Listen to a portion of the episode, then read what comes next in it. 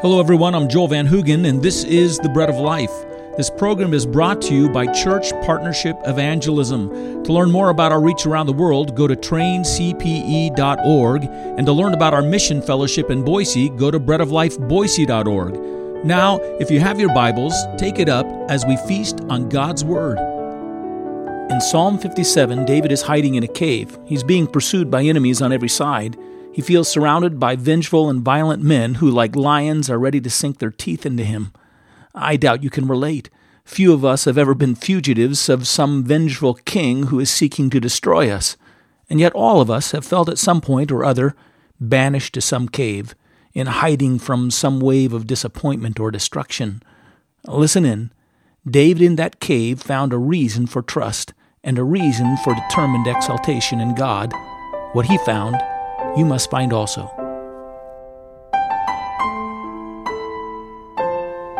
Maybe you can then identify a little bit with what David is saying. Maybe you can. But even if you can't identify with what David is experiencing and the conclusions that David is drawing because of the encounters he's had with those that he's trusted in and looked to and the treachery that's all around him, think of it this way. If David could come through this experience and this hardship and produce the prayer and song that he produces. In this psalms this song then you should learn how david got there what david learned what david experienced because maybe you can't relate to him because you've experienced nothing like this. You've experienced something that's far less treacherous than this in your life but well whatever david found then will be a solution for you. God reached down to the depth of his trials in order to show us an answer for every trial that we might go through so let's consider what David did. What is it that David did that gave him this confident trust? What is it that David did that set within this, in his heart this resolve to praise God even when he was in the cave, even in the midst of the trial? A clue for you, it's found in 1 Samuel chapter 30 of what David did. It's a different story altogether, but it's the story from David's life as well. He and his men have been forced to settle in the area of Ziklag, which is a Philistine city.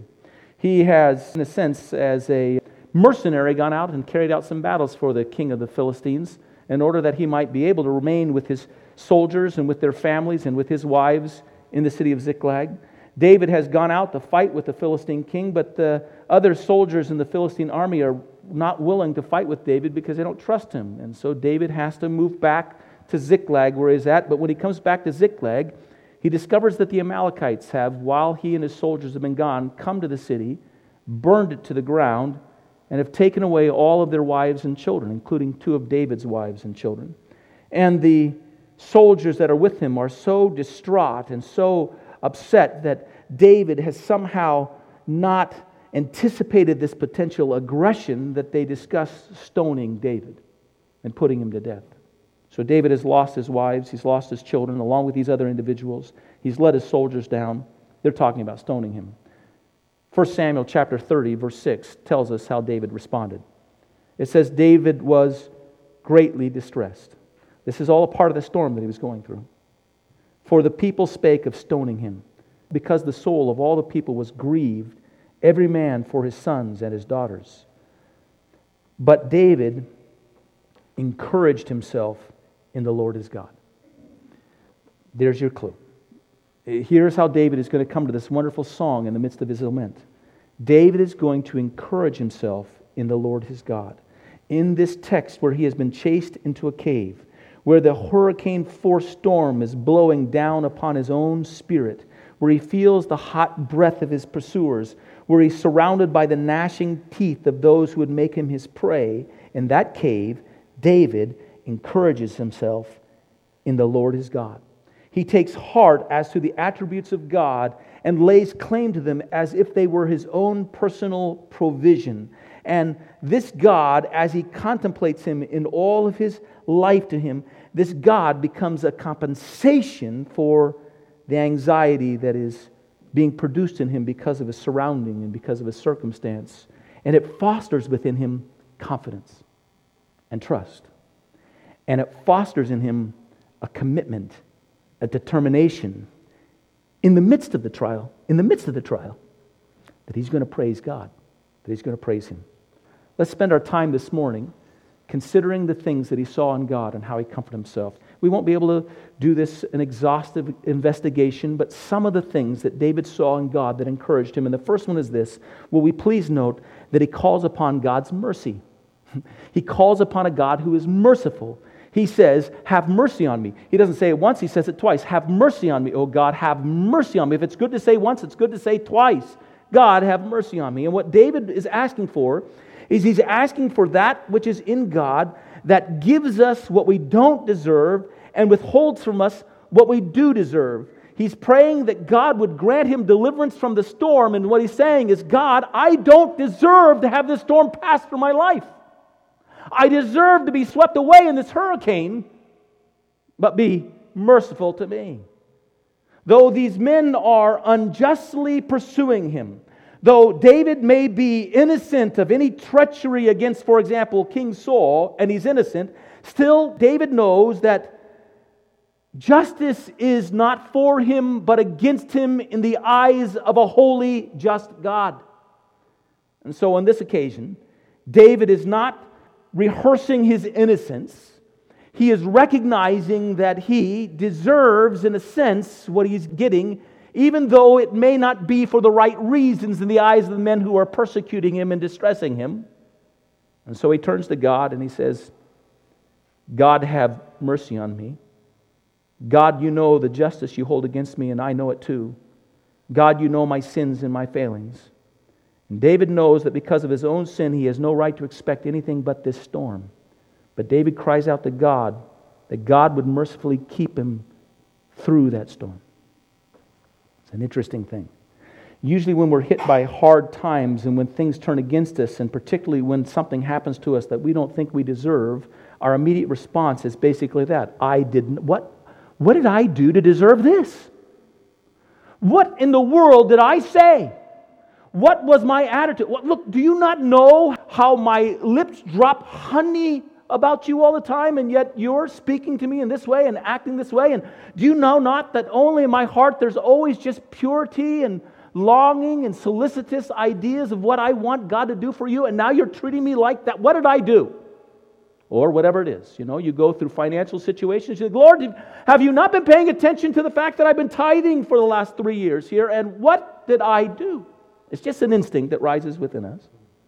We feel the unfairness when the earth turns against us. But it's not the right response. None of us, listen to me, none of us have ever got fully what we deserve. Not one of us. God has always been, up to this point, completely and utterly merciful to you. Regardless of whatever storm you've gone through, whatever storm is blowing in on you hotly down your neck at this very moment, God is being merciful to you and always has been. One of the things that I would suggest to a person is never ask the question, what could be worse? At least don't ask with the idea that you want to know the answer. There's all kinds of things that could be worse. God is merciful to us. David is saying this God, don't give me what I deserve. God, he's saying, continue to pity me. Keep me from what I deserve. Give me what I don't deserve. God, rescue me. God, have mercy on me. Even from this thing that I didn't provoke, I didn't go after. These men have the wrong reasons for pursuing me, but God, still, you know I deserve worse. God, have mercy on me.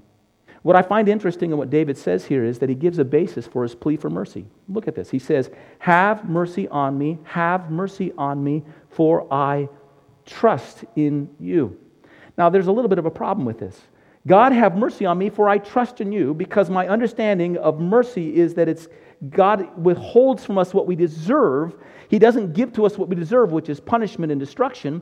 And mercy is akin to grace, where God gives to us what we don't deserve we deserve punishment and destruction, but instead, God gives us protection and blessing, and He preserves us, and He keeps us, and He blesses us. And in both cases, mercy and grace are utterly and completely unmerited. And so the problem with this is that David is pleading for mercy on the merits of his trust in God.